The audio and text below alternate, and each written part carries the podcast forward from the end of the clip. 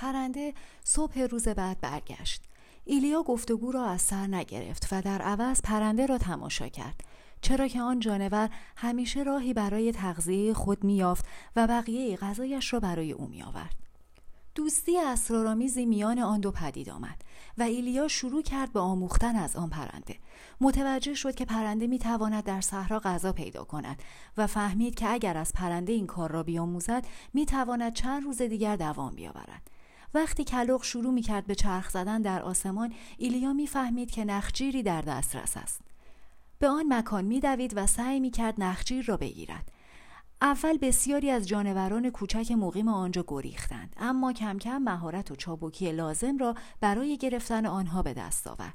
از شاخه درخت به عنوان نیزه استفاده می کرد و در زمین دامهایی حفر می کرد و رویش را با لایه نازکی از ترکه و شن می پوشند. وقتی نخجیر به دام میافتاد ایلیا آن را با کلاق تقسیم می کرد و بعد بخشی را به عنوان تومه کنار می گذاشت. اما تنهایی او وحشتناک و خشونتبار بود و برای همین بار دیگر تصمیم گرفت در جلد کلاق برود کلاق پرسید تو کیستی ایلیا پاسخ داد مردیم که مکانی یافته می توانم در صحرا زندگی کنم شکمم را سیر کنم و زیبایی بیپایان آفرینش خدا را تماشا کنم پی بردم که در من روحی است بهتر از آنچه فکرش را می کردم یک ماه دیگر با هم به شکار ادامه دادند. بعد شبی که روحش اسیر اندوه بود باز از خودش پرسید تو کیستی؟ نمی‌دانم. ماه دیگری هم در آسمان مرد و رستاخیز یافت. ایلیا احساس می کرد بدنش نیرومندتر و ذهنش روشنتر است. آن شب رو به کلاق کرد که روی شاخه همیشگی نشسته بود و پاسخ سوالی را که کلاق چند روز پیش پرسیده بود به او داد. من نبی هستم هنگام کار فرشته ای را دیدم و نباید به آنچه قدرت انجامش را دارم شک کنم حتی اگر همه دنیا خلافش را به من بگویند با مبارزه با نزدیکترین فرد به دل شاه قتل عامی در کشورم بپا کردم. در صحرایم همانطور که قبلا در کارگاه نجاری بودم. زیرا روحم به من گفت که انسان پیش از تحقق سرنوشتش باید مراحل بسیاری را پشت سر بگذارد. کلاق گفت بله حالا که میدانی کی هستی. آن شب ایلیا از شکار برگشت. خواست آب بنوشد و دریافت که کریست خوش شده است. اما آنقدر خسته بود که تصمیم گرفت بخوابد. در خواب فرشته نگهبانش به سراغش آمد که مدتها بود ندیده بودش. فرشته نگهبان گفت فرشته یهوه سبایوت با روح تو سخن می‌گوید و چنین فرمان می‌دهد. از اینجا روانه شو رو به شرق کن و خودت را به کنار نهر کریس که روبروی اردن است نهان کن. مقرر است که از نهر خواهی نوشید و زاغها را فرمودم که تو را در آنجا غذا دهند. ایلیا در خواب گفت روحم شنیده است. پس برخیز زیرا فرشته خدا مرا به آنجا روانه کرده و می‌خواهد با تو سخن بگوید. ایلیا وحشت زده از جا پرید. چه اتفاقی رخ داده بود؟ شب بود اما همه جا پر از نور بود و فرشته خدا ظاهر شد. فرشته پرسید چیست که تو را به اینجا آورد؟ تو مرا به اینجا آوردی. خیر ایزابل و سربازانش به فرارت واداشتند. هرگز از یاد مبر زیرا رسالت تو نیست جز گرفتن انتقام خداوند خدایت. ایلیا گفت من یک نبیم. زیرا تو را در حضور خیش می‌بینم و آوایت را میشنوم. بارها مثل همه آدمیان راهم را عوض کردم. اما آماده تا به سامره بروم و ایزابل را نابود کنم. راه خیشتن یافته ای اما نتوانی ویران ساختن. پیش از آموختن از نو ساختن چنین فرمانت می دهم برخیز. به صرفه سیدونیان برو و در آنجا ساکن باش اینک بیوزنی را در آنجا امر کردم که تو را پرورش دهد روز بعد ایلیا به دنبال کلاق گشت تا با او ودا کند برای نخستین بار از روزی که به ساحل کریس رسیده بود پرنده ظاهر نشد ایلیا روزها سفر کرد تا به دره رسید که شهر صرفه در آن قرار داشت و اهالیش آن را اکبر می نامیدند. قوایش ته کشیده بود که زن سیاه پوشی را دید که چوب جمع می کرد. آن منطقه پوشش گیاهی پراکنده ای داشت و زن باید به ترکه های کوچک و خشک قناعت می کرد. پرسید کی هستی؟ زن به بیگانه نگریست. درست نمی‌فهمید چه می‌گوید. ایلیا گفت برایم آب بیاور تا بنوشم. یک تکنان هم بیاور. زن چوبها را کنار گذاشت اما چیزی نگفت ایلیا اصرار کرد نترس تنهایم گرسنه و تشنهام رمق آزار رساندن ندارم زن سرانجام گفت اهل اینجا نیستی از لهجت برمیآید که از اسرائیل میایی. اگر مرا بهتر میشناختی می‌دانستی که هیچ ندارم. تو بیوهی پروردگار این را به من گفته. من از تو هم کمتر دارم. اگر اکنون به من آب و غذا ندهی میمیرم. زن جا خورد. این خارجی چطور از وضع زندگی او خبر داشت؟ وقتی به خودش آمد گفت یک مرد باید خجالت بکشد که از زنی تقاضای آب و غذا کند. ایلیا که قوایش را رو به پایان می‌دید اصرار کرد. کاری را بکن که می‌گویم. خواهش می‌کنم. حالم که بهتر شد برایت کار می‌کنم. زن خندید. چند لحظه پیش حرف راستی زدی. من بیوهم و شوهرم را در یکی از کشتی های کشورم از دست دادم. هرگز اقیانوس را ندیدم اما می‌دانم مثل صحراست. کسانی را که با او مبارزه کنند می‌کشد.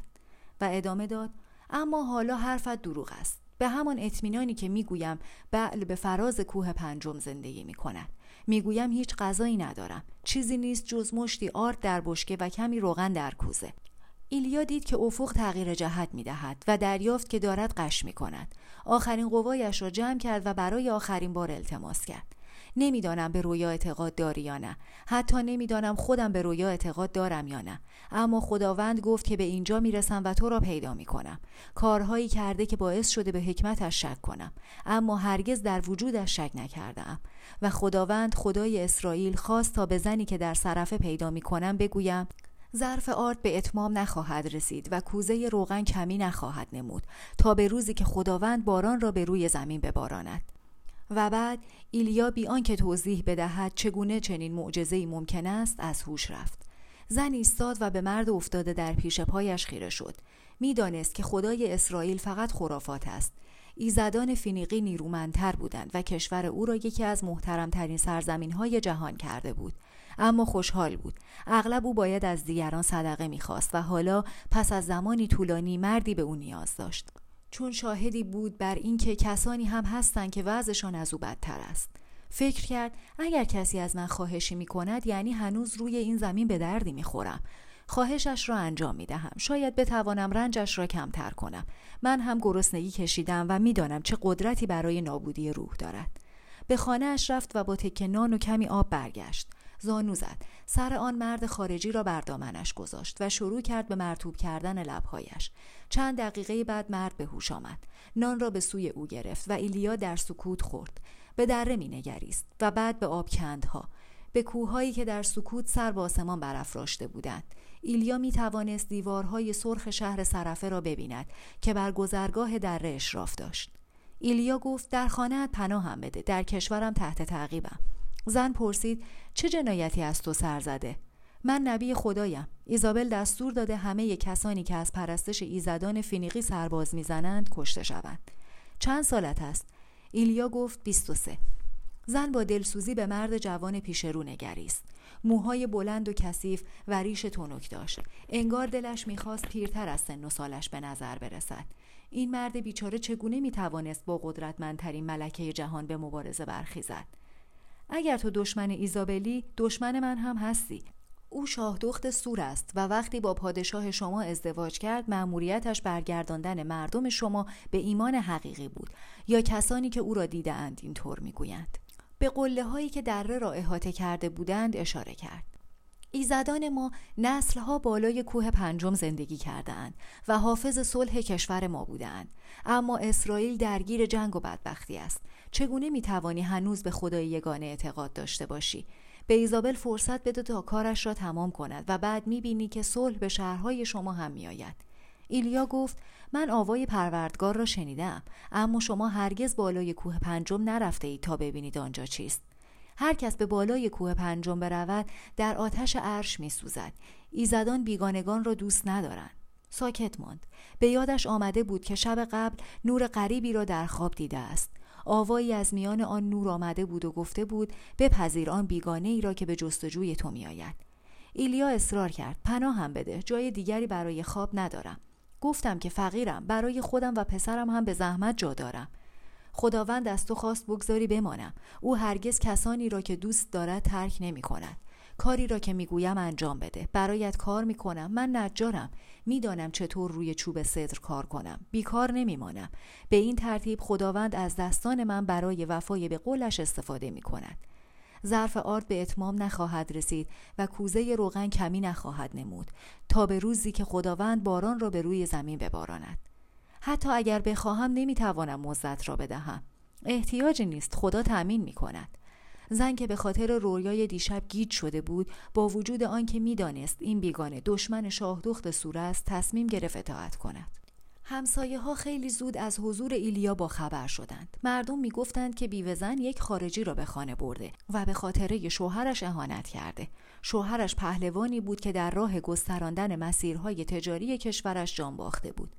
وقتی بیوزن شایعه ها را شنید توضیح داد که او یک نبی اسرائیلی است که از گرسنگی و تشنگی از پا افتاده و خبر پخش شد که یک نبی اسرائیلی فراری از دست ایزابل در شهر پنهان است. هیئتی برای ملاقات کاهن اعظم روانه شد. کاهن فرمان داد خارجی را به حضور من بیاورید و فرمان او انجام شد. بعد از ظهر ایلیا را نزد مردی آوردند که به همراه حاکم و سپه سالار تمام اتفاقات اکبر را در اختیار وزیر نظر داشت.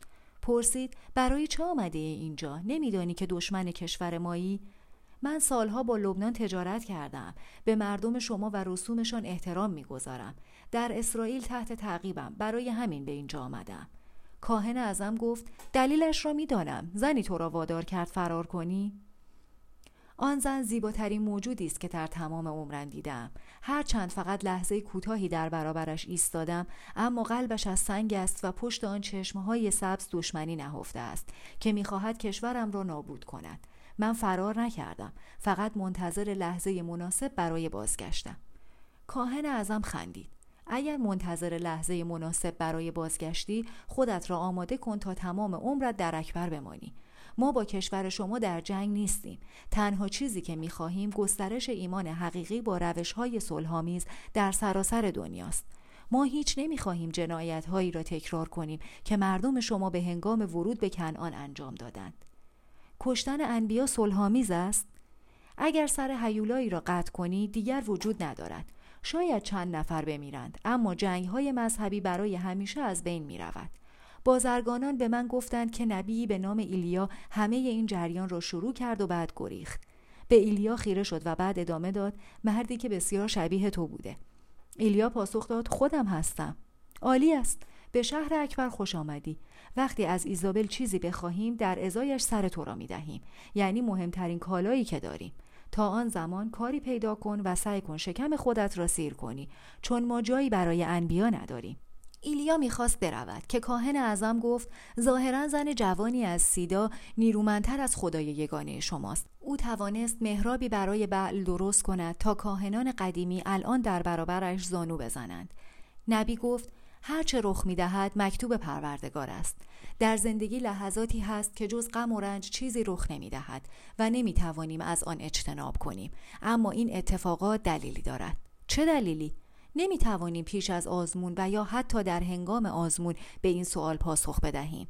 تنها هنگامی دلیل وجودشان را می‌فهمیم که بر آنها غلبه کرده باشیم. همین که ایلیا رفت کاهن اعظم هیئت نمایندگانی را که صبح آن روز به دیدنش رفته بودند فراخواند. گفت نگران نباشید. سنت می‌گوید که باید نسبت به خارجی ها میهمان نواز باشیم. از آن گذشته اینجا او زیر نظر ماست و می توانیم رفتارش را ببینیم. بهترین راه برای شناختن و نابودی دشمن تظاهر به دوستی با اوست. زمانی که رسید به ایزابل تسلیمش می کنیم و در عوض طلا و پاداش های دیگر به شهرمان سرازیر می شود تا آن موقع آموخته ایم که چگونه افکارش را نابود کنیم. چرا که حالا فقط می‌دانیم که چگونه جسمش را نابود کنیم. هرچند ایلیا خدای یگانه را میپرستید و دشمن بالقوه ملکه بود اما کاهن اعظم از آنان خواست تا حق پناهندگی را محترم بشمارند. همه سنت کهن را می شناختند. اگر شهری به مسافری پناه نمی‌داد، فرزندان اهالی آن شهر با همین بلا روبرو می شدند. از آنجا که فرزندان بیشتر مردم اکبر در سراسر ناوگان قولاسای کشور پراکنده بودند، هیچ کس جرأت نکرد به قانون مهمان نوازی تعرض کند. از آن گذشته انتظار این است که روزی سر آن نبی را با مقادیر عظیم طلا مبادله کند. خرجی نداشت. آن شب ایلیا با بیوزن و پسرش شام خورد. از آنجا که نبی اسرائیلی اکنون کالای ارزشمندی برای معامله بود بسیاری از بازرگانان نیز آزوقه کافی برای تغذیه یک هفته آن سه نفر فرستادند. بیوهزن گفت ظاهرا خدای اسرائیل به قولش عمل کرده. از وقتی که شوهرم مرد تا به حال سفرم اینقدر رنگین نبوده. کم کم ایلیا بخشی از زندگی روزمره سرفه شد و مانند اهالیش آن را اکبر مینامید. با حاکم شهر سپه سالار کاهن اعظم و استادان شیشگر ملاقات کرد که در تمام منطقه محترم بودند. وقتی از او پرسیدند به چه دلیلی به اینجا آمده واقعیت را می گفت ایزابل تمام انبیای اسرائیل را قتل عام می کرد می گفتند تو به کشورت خیانت کرده ای و دشمن فینیقی هم هستی. اما ما ملتی تاجریم و می‌دانیم که یک مرد هرچه خطرناکتر باشد قیمت سرش بیشتر است. و ماها به همین منوال گذشت.